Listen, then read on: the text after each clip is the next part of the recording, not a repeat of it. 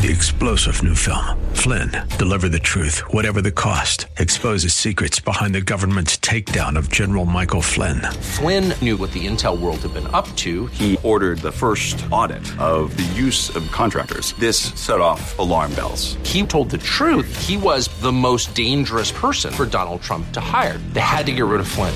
Flynn, deliver the truth, whatever the cost. Available now. Watch it today. Go to salemnow.com. Salemnow.com.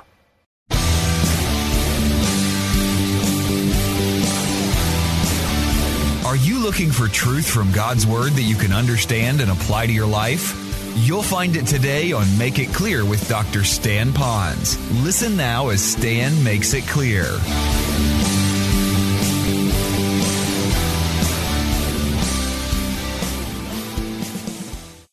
Just like those men did in days of old, because we want that wisdom for ourselves. I pray that we'll pay the price no matter the cost. Now, I know that some of you may not be able to be here every week. I encourage you to listen to it on the air. I encourage you to watch it on YouTube. It's all being filmed. I pray that you'll be able to pick up a copy of these notes because, dads, I want your highest passionate desire right now is not only just to provide food for your family and all that, the protection, but that you now would step up to the plate and be the man of God that God wants you to be to the next generation. You want to learn these 10 truths. Now, 10 truths, yes, could be 100 truths, but those are the ones that we really want to learn. So think about it. You have God, you have the Holy Spirit, you have Solomon, that perfect um, A team that's going to teach us, and you men along with me, we're going to learn it together. So do not think I'm up here that I have it all together. I'm here as a student who might have found some of this stuff a little bit ahead of you because I got it in front of, front of you on the path. Doesn't mean I'm better than you or no more than you. I just got it and I'm bringing it back to you and say, guys, guys, guys, look at this. This is great stuff. Let's do it. It's for the next generation. It's for the glory of God. We can do this in His Word. And I pray that that would be the case. So what are the uh, things that we can learn from Solomon? There are three. One, he got a mandate from God. He got a mandate from God. And what was that mandate? That mandate was to teach his sons. Turn, if you will, now to Deuteronomy chapter 4. It's all listed there, so if you want to go back, you can, but turn to Deuteronomy chapter 4. Some of you have been hearing me say, Fathers, what wise fathers teach their sons. Where did I get that? I got that from the mandate We'll call it in hermeneutics the first mentioned principle. Hermeneutics is the proper interpretation of Scripture. What did we learn first? When education was being done in the family, it came from the fathers to the sons. That's the um, gender structure that was going on. We will open up to the wives a little bit later on and the, and the mothers. But right now, I want you to see that the first mention, the weight of the responsibility, ultimately re- resides on the husband, or we might say head of household. Look at verse 9. It says, um, Moses now speaking, he says, Only give heed to yourself. Okay, guys, that's to you as dads. Give heed to yourself. Take care of yourself. Prioritize your life. Get things in order again. God gave you kids. God gave you sons, perhaps. Now you're focused on it. Take heed to yourself. Keep your soul diligently, implying that you might not be able to keep your soul diligently. That it's kind of like mercury. Every time you touch it, it squirts in another direction. So guard your soul, guard your time, guard your mind, guard your life. Be diligent about it because it's easy for you to drift. Then it says, so that you do not forget the things which your eyes have seen, and they do not depart from your heart all the days of your life. Now, what their eyes have seen was the miracles of God as they were going toward the promised land. They saw what God did. Now, you may focus on a miracle, an answer to prayer that He's done in your life, but for you right now, they did not have the written Word of God. You have the written Word of God, and there's a plethora of other miracles that God did that's found in Scripture. So what you want to do is with your eyes, what you have seen in His Word. And don't let what you've seen in His Word depart from your heart all the days of your life.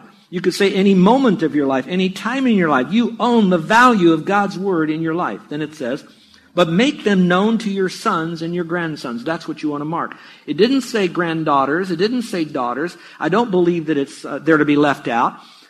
But I'm going to give you my, um, my understanding of why it's so much on the sons. And you'll see it all through this passage. You'll see it in chapter 4, chapter 6, chapter 9. It's all men with their sons.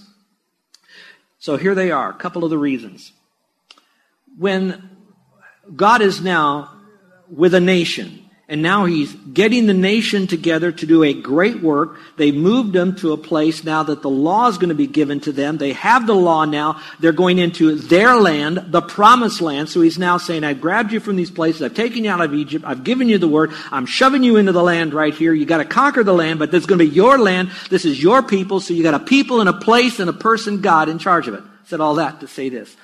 So who is going to lead the country once Moses is gone? It's going to be Joshua. Who's going to follow Joshua? Who's going to be head of all the families? They're going to be all masculine leaders of all the tribes, masculine leaders of all the families. So what he's doing is he's saying, what I want to do is I want to give the educational, propagation, and legacy system. And you start it by having the dads own it, the dads teach the sons, because the sons are going to be the influence of the family when the dads are gone. That's the masculine context that it's in. When you go further into scripture, you'll often find where it talks about God, Christ, husband, wife, or man, woman. Generally speaking, the influence in society is going to be biblical society now, is the men influencing their wives. That's why scripture says. Don't say wife are to be seen and not heard. They do have great influence, great input into the family. It is a shared relationship, but the final decision is made by the dad. In scripture, it talks about the, the brothers, the sons that are to take care of the sisters and the women in the family. So to do that, these men had to own that. Secondly, what the Lord is trying to do now is to preserve a nation. He did say in Scripture that when He's going to preserve this nation, it's going to be to bless all the people groups of the earth. I've taught you that in Romans. We've already been there, done that. All right, so now we're back here. So how do we keep this group together? And He says it's got to come from the masculine. They would be the priests. They would be the warriors. They would be the fathers. They would be the brothers. They would be the sons. They would be the providers. They would be the protectors. They would be the modelers. And the women are now so much receiving from God through this influence in their life that strengthens them in their womanhood, in their wifehood, in their motherhood, in their sisterhood. So we have a healthy society founded upon God's word. Not less, just different, coming to the men. Now, ladies, don't feel like you're left out and that your kids are getting second because there's no man in the house. So you got to be with us every week because I'll build that as well. All right, let's go to verse 10. Remember the day you stood before the Lord your God at Horeb, when the Lord said to me, and now he's repeating what the Lord told Moses, Assemble the people to me, that I, I may let them hear my words, because there was nothing written at the time, so they may learn to fear me, the Lord, all the days of their life on earth, and that they may teach their children. So he's assembling the people together, getting them ready for a society that's going to be like a school, an educational system going on. Now, that's Deuteronomy chapter 4, verse 9 and 10. Go to chapter 6 now. Go to chapter 6. He's still in this sermon, you might say, he's giving. Chapter 6 now. Pick it up, if you will, at verse 4. Here's what it's saying Hear, O Israel, the Lord is our God, the Lord is one. So important. The Lord is our God. The Lord is one. You shall love the Lord your God with all of your heart, with all of your soul, with all of your might. Jesus picked up on that, and he said that in Matthew as well. That is really the very center. We call that the great commandment to love the Lord. Then it goes on to say, and love your neighbor, but right now, love the Lord with all of your heart, all of your soul, all of your might. Verse 6 These words which I am commanding you today shall be in your heart. So you are to love the Lord. You're to do all of verse 5 but where are they to be? Those principles of truth are to be in your heart. Dad's first. Remember, diligently you own this, Dad. Verse 7. You shall teach them those words, all of the words that are in your heart that you believe. You love the Lord. You know the Lord. You know his teachings. You teach them diligently to your sons.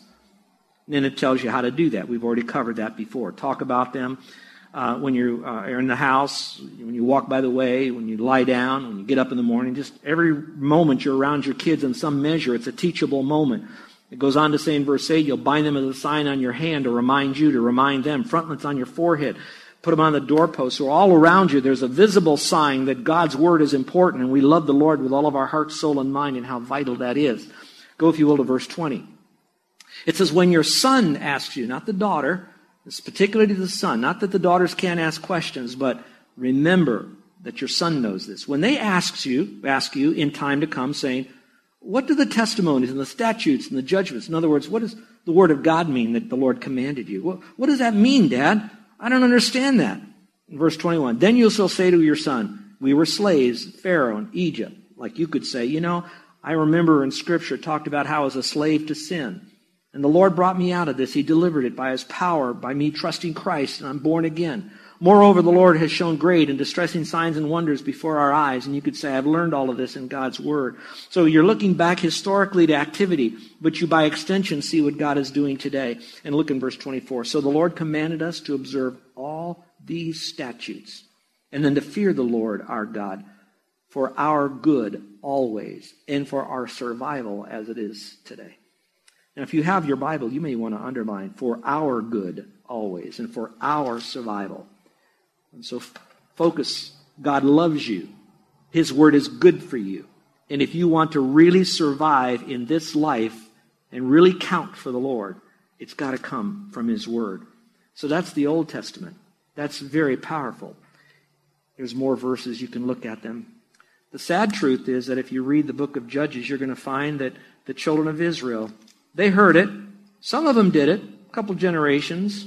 But then after that, they walked away from it.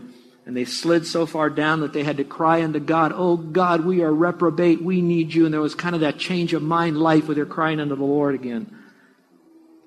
And you know what the Lord did? He sent them a deliverer. Now look up here for a second.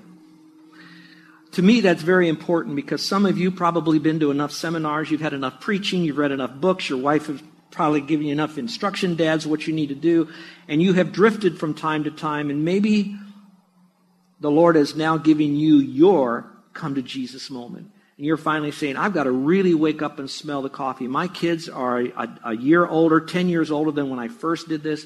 I too need to cry unto God. I need to return to the Lord. I need to own Him. And when you do, I don't want you to think God is going to say, You had your chance. I'm on to someone else. First of all, he, that's not His nature. Secondly, He won't do that to you because He loves you. Third, he's not going to do it because he loves your children and your family and he wants that legacy to go on. So today is your day to say, okay, Lord, I do want to come back to you. children of Israel did. And when they did, every time that they did, when they went back to the Lord, not just with an attitude, with an attitude that had feet and hands, and they followed the word, the Lord then came right back to them. You'll also find it in the New Testament where it talks about that we rear our children in the nurture and admonition of the Lord. The word nurture and admonition has the word instruction in there, which means that you're to be doing the teaching. So we have a mandate from God, but we also have a model, have a model in his father. So Solomon had a model.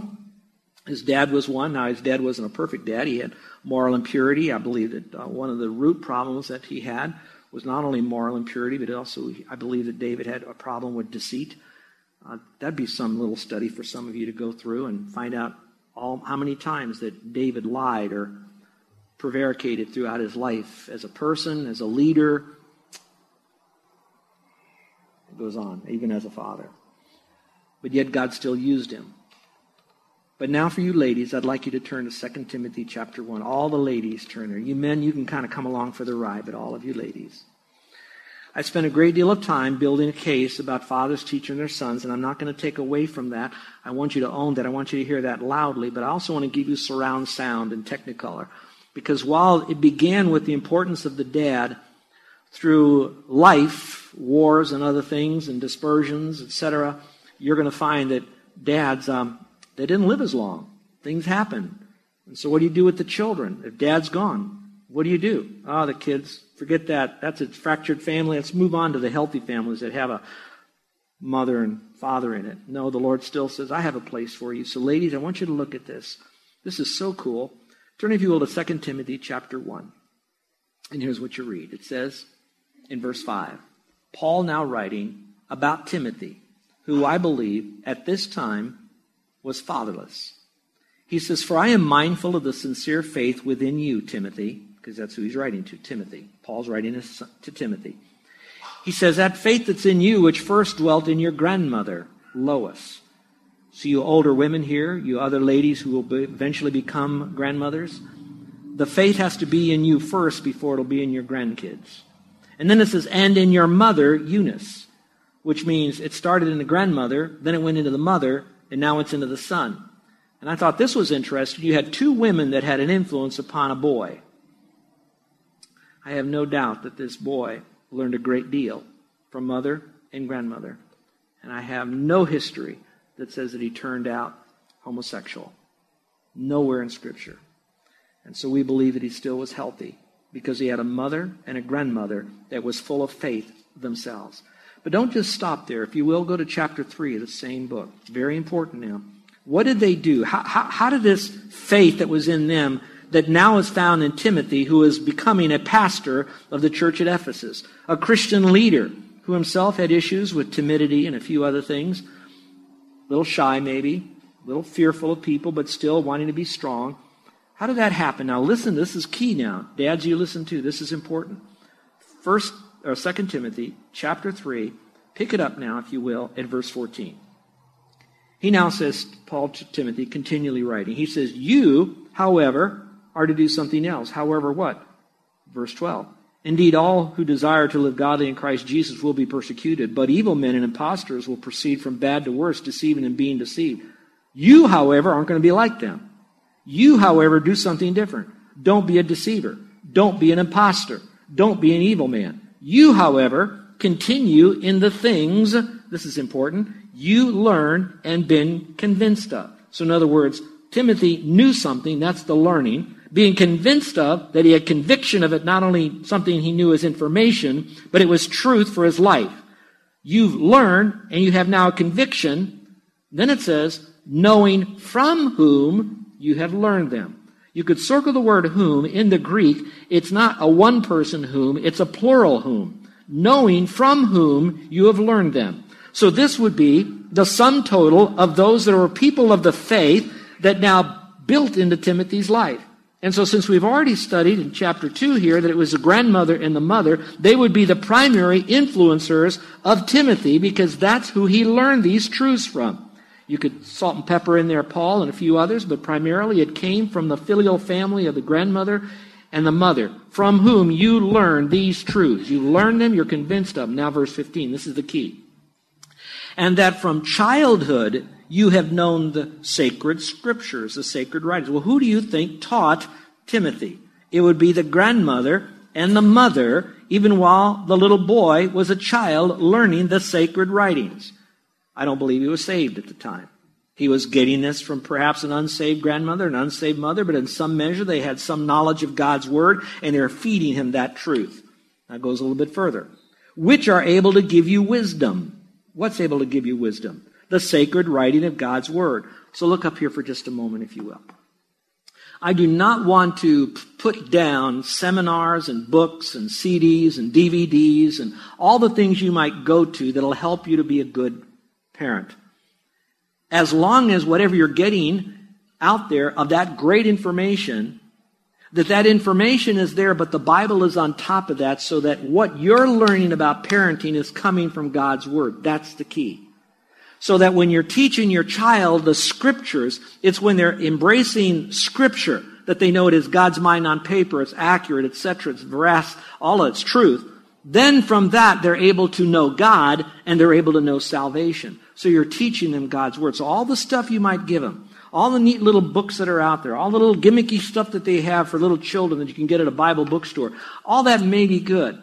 But remember, plunge into the Word of God and to teach them the Word of God, the sacred writings, as much as you can, as much as they could understand. Ask God for the ability to take God's Word and put it at the level of the thinking and the mindset of your child and where he or she is at. Goes on. Let's go on. It says, which are able to give you the wisdom that leads to salvation through faith, which is in Christ. So, what gave him that strong faith? Women in his life that then taught him God's word. So, again, the mandate is from God, the model is from the Father. We know that Timothy was also taught by Paul, so it all goes together. Well, we're out of time, folks. Thank you for giving me your time for today.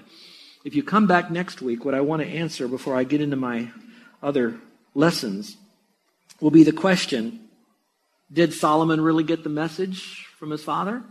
And then, secondly, what happens when a kid listens to his mom and dad?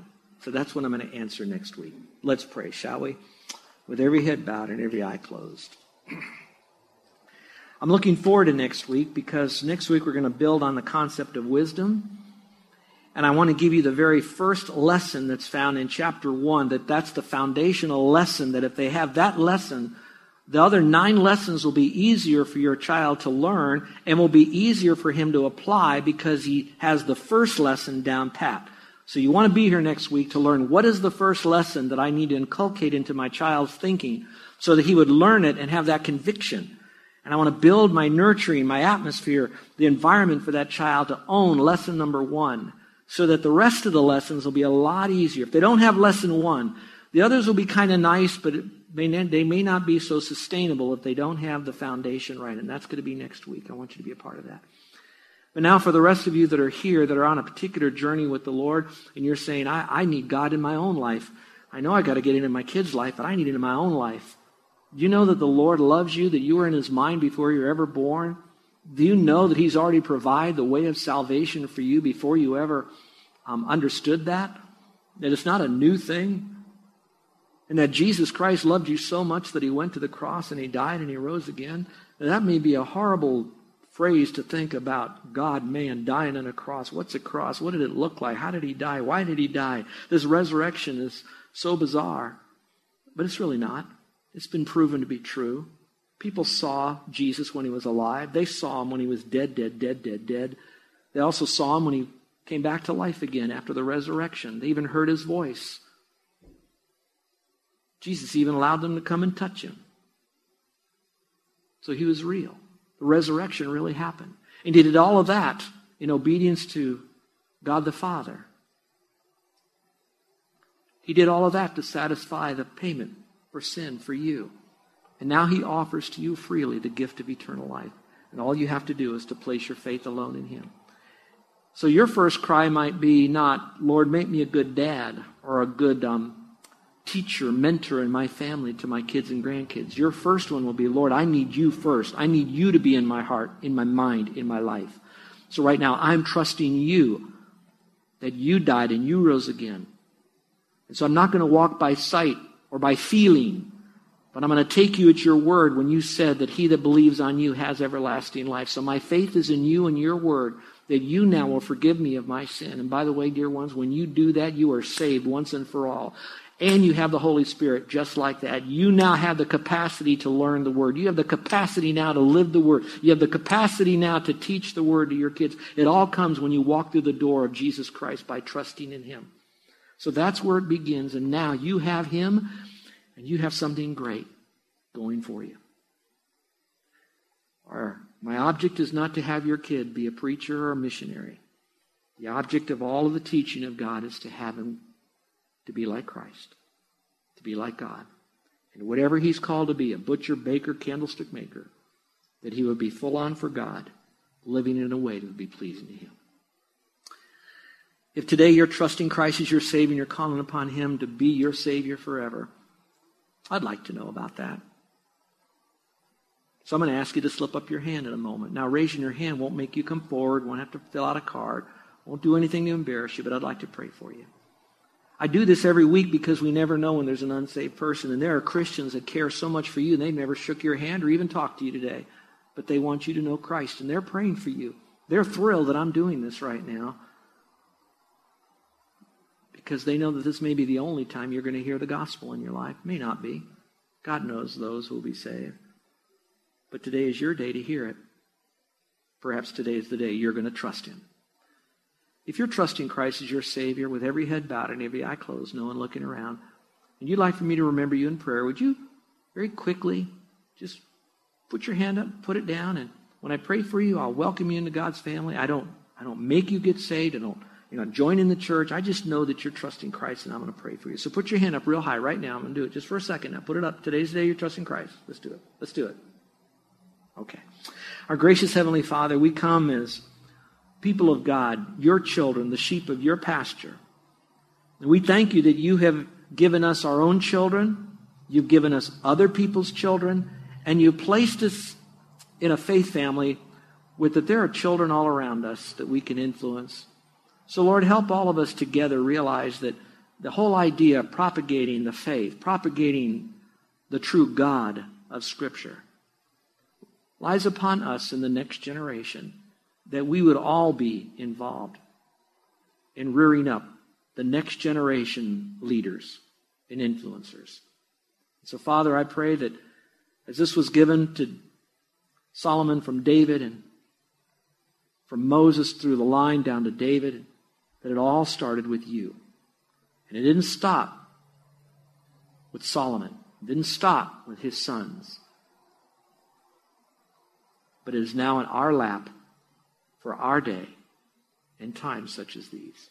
So, Father, thank you for your word and your spirit as you're now going to help us to be all the dads, moms, and grandparents we should be for our kids. In Jesus' name, amen.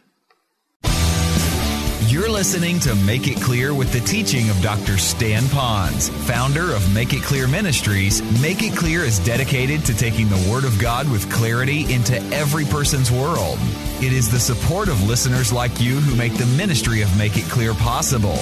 You can provide your tax deductible gift to Make It Clear online by going to makeitclear.org. Or you can mail your gift to Make It Clear. P.O. Box 607901, Orlando, Florida 32860. Thank you for helping us make it clear. If you would like to have Dr. Ponz speak at your church or event, please send us an email at tellmemore at makeitclear.org. Thank you, and remember to make it clear.